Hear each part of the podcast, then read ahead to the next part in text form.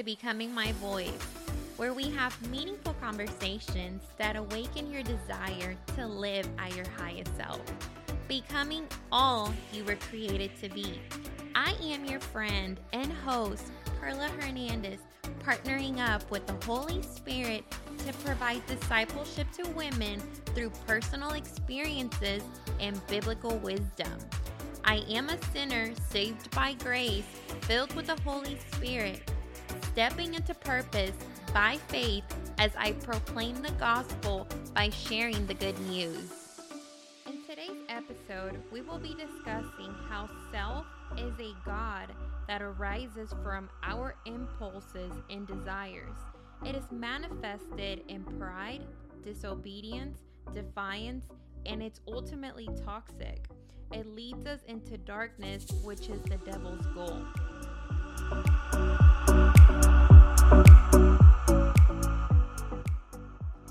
Before I jump in, I want to say a quick prayer. Heavenly Father, I come before your throne asking that you use me as a vessel for your kingdom to teach your word correctly, to glorify and honor you. May the Holy Spirit speak through me, and may this be your voice and none of mine. I also ask that you open the hearts and ears to the woman under the sound of my voice to receive your truth and love. In Jesus' name, Amen. I must admit, the older and wiser we become, the more we realize that this fallen world is a battlefield. There is a spiritual war going on. Our enemy uses the weapons and strategies of deception. He doesn't only want to hurt us, but destroy us. His name is Satan, the original deceiver and father of lies. The Bible clearly tells us in the book of Peter 1 5 8 Be sober minded, be watchful. Your adversary, the devil, prowls around like a roaring lion, seeking someone to devour. His goal is to take us out. In order to do this, he will study our life and cause us to stumble. He uses demons, other people, and our own desires to deceive us. Demons and false teachers can influence our thinking and cause us to drift down a dark path.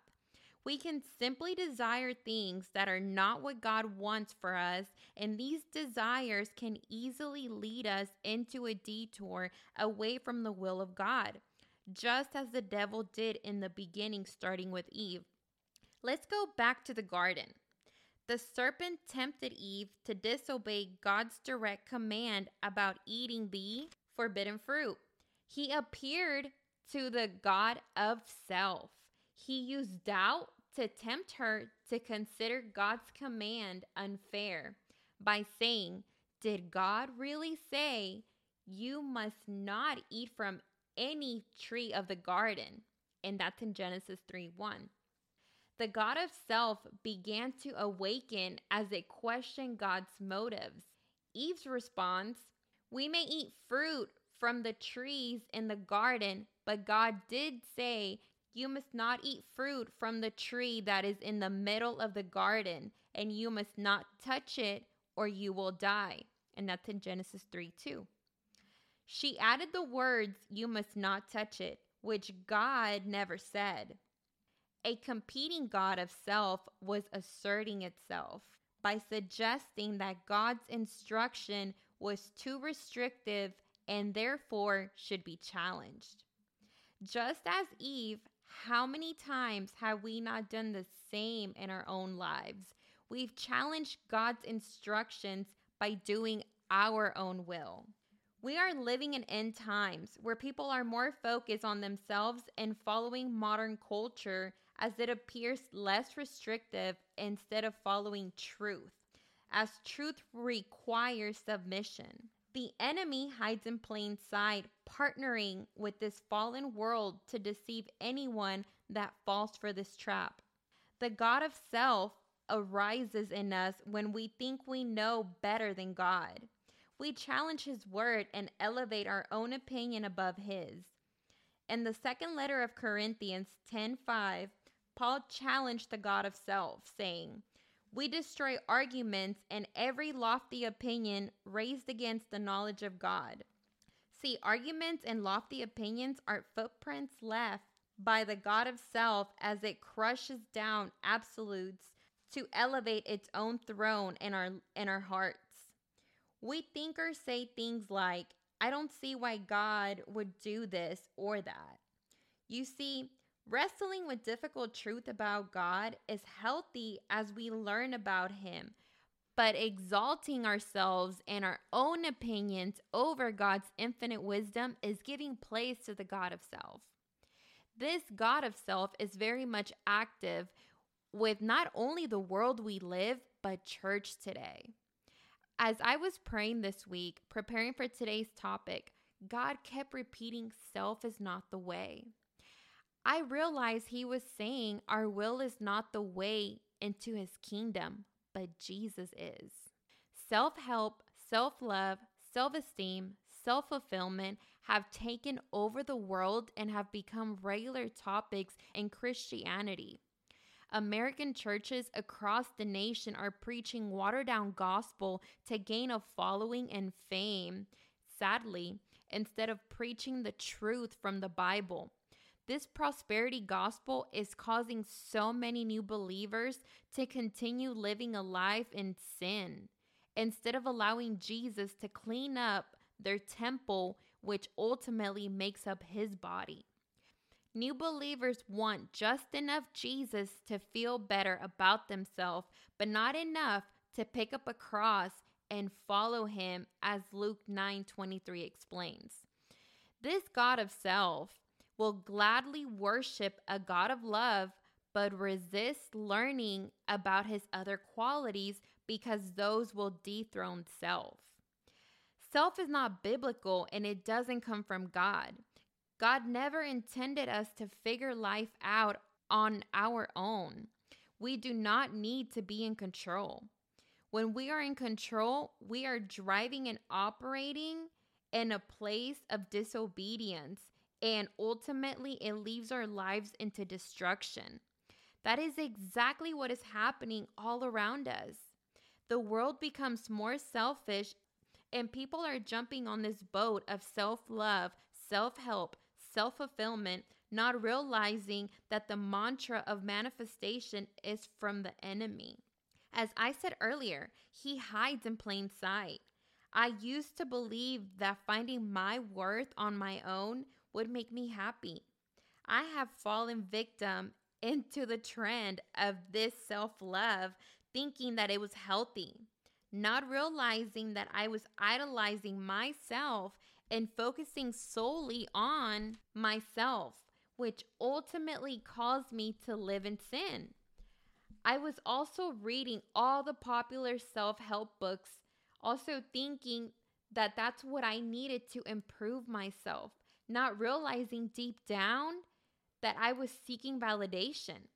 Affirmations are just something else that we can add on it's a, just another trend that I fell into, and I'm sure many of you have as well. It seemed that if I didn't love myself, then I wasn't walking out the way that I should. In all reality, self is a toxic trait going around. I began researching the true meaning of self love as I was not fulfilled. I found this self love is described as the belief you hold that you are a valuable and worthy person. And then that's when I began to ask myself if I am worthy and valuable on my own, then there isn't a need for Jesus as my Savior. See, the gospel has nothing to do with us, but everything to do with God's love for His children. This literally reminds me of a very well known verse, which is John 3:16. God so loved the world that he gave his only Son, that whoever believes in him shall not perish, but have eternal life. If we believe this, we know there's a reason we needed saving. We needed to be loved, and without saving and love, we would perish. Let me share some truth that isn't popular today. We are not enough. See, we all have sinned and fallen short of the glory of God as Romans 3:23 states. We are all not good enough for a perfect and holy God to love us as we are all sinners. But Jesus' unconditional love for God caused him to take the cup of God's wrath to save us. He chooses to save us while we were still sinners, and that's in Romans 5 8. We don't do anything to earn it as it is freely given, and that's in 1 Corinthians 2 12. This is why I say self love is toxic. It wires our brains to believe we don't need a savior, that we are fine on our own and don't need changing. This is the opposite of what Jesus commands in Luke 9 23 to 24. He said to all, If anyone would come after me, let him deny himself and take up his cross daily and follow me. For whoever would save his life will lose it, but whoever loses his life for my sake will save it. Let me give you more scripture.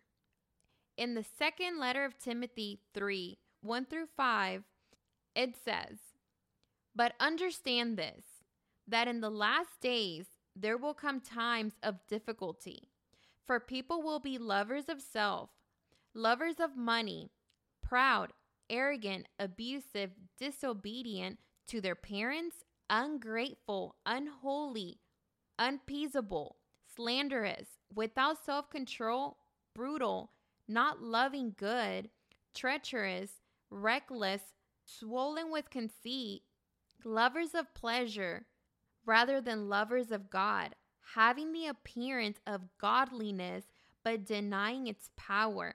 Avoid such people.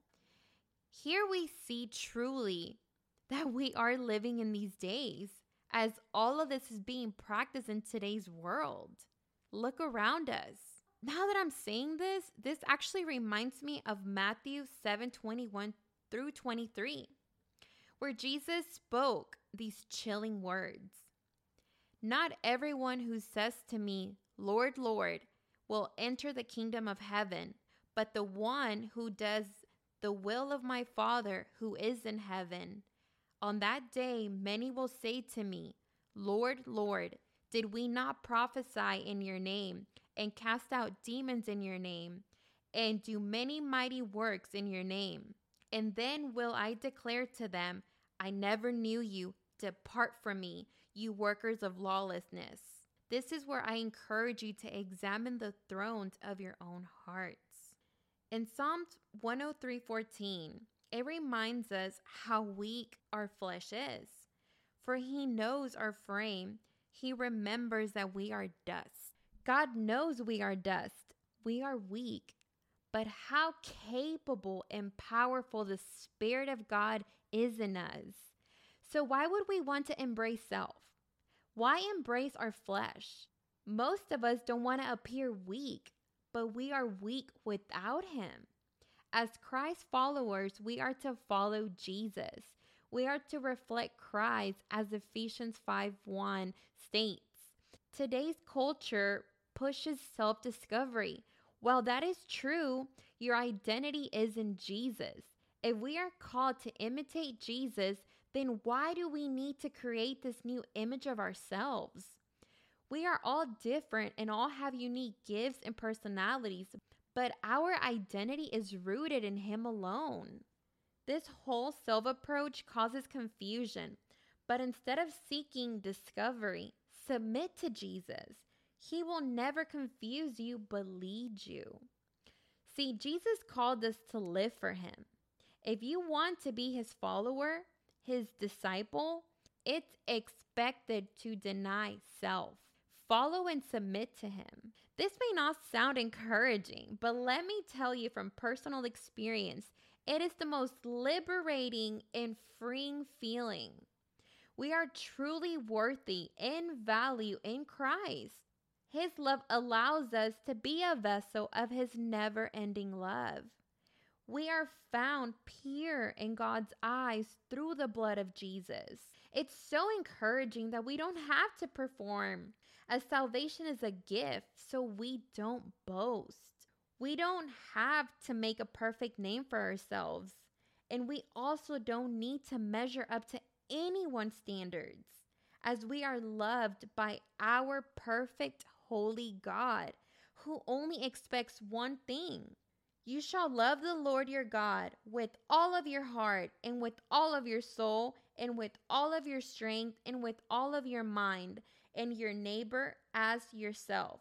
And that's in Luke 10 27.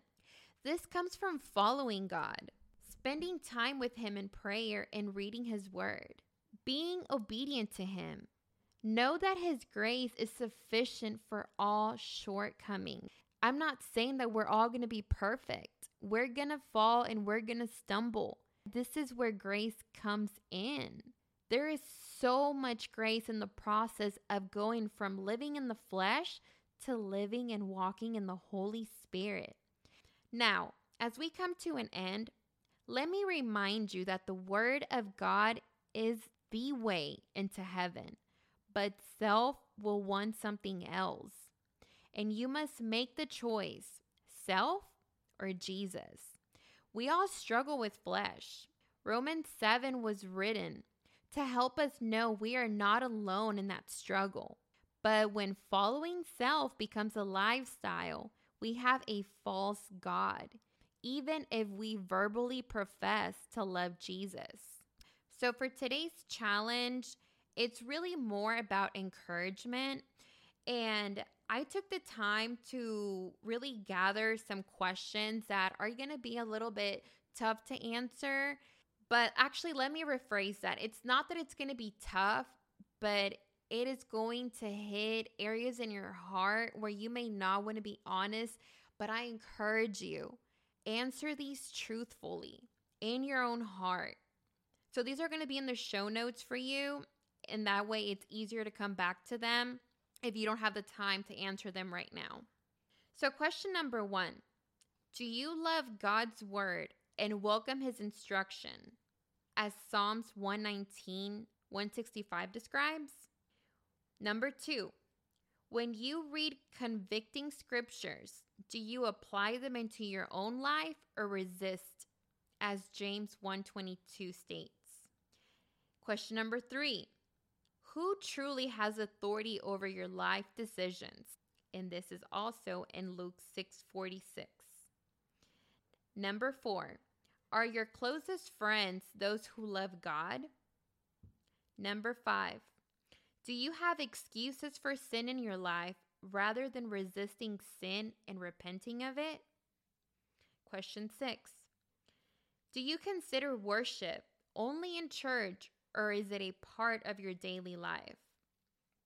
Number seven, does your Sunday morning self change as Monday begins? Question eight, do you go to God about your inner problems or vent to someone else instead? Number nine, what consumes the majority of your time? Is it God or do you idolize other things? Number 10, do you enjoy reading more of being a better version of you or knowing God better? God will not share his throne. That is non negotiable. And we only fool ourselves if we think he doesn't notice our service to self. We may shun the external vices and never bend the knee to a graven image.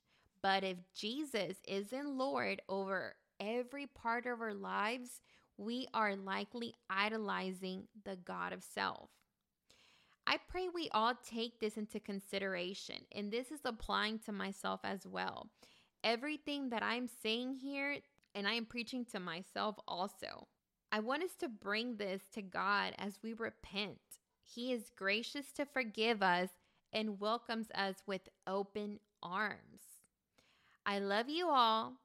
Thank you for listening to another episode and allowing the Spirit of God to work in your heart through my voice. Until next time. Much for listening to Becoming My Voice. I pray you have received encouragement from today's message. If you enjoyed this episode and you'd like to help support the podcast, please subscribe and leave a review so we can grow this community and empower other women. To stay up to date with Becoming My Voice and extra content, you can follow me on Instagram at Becoming My Voice. May the God of hope fill you with all joy and peace in believing, so that by the power of the Holy Spirit you may abound in hope.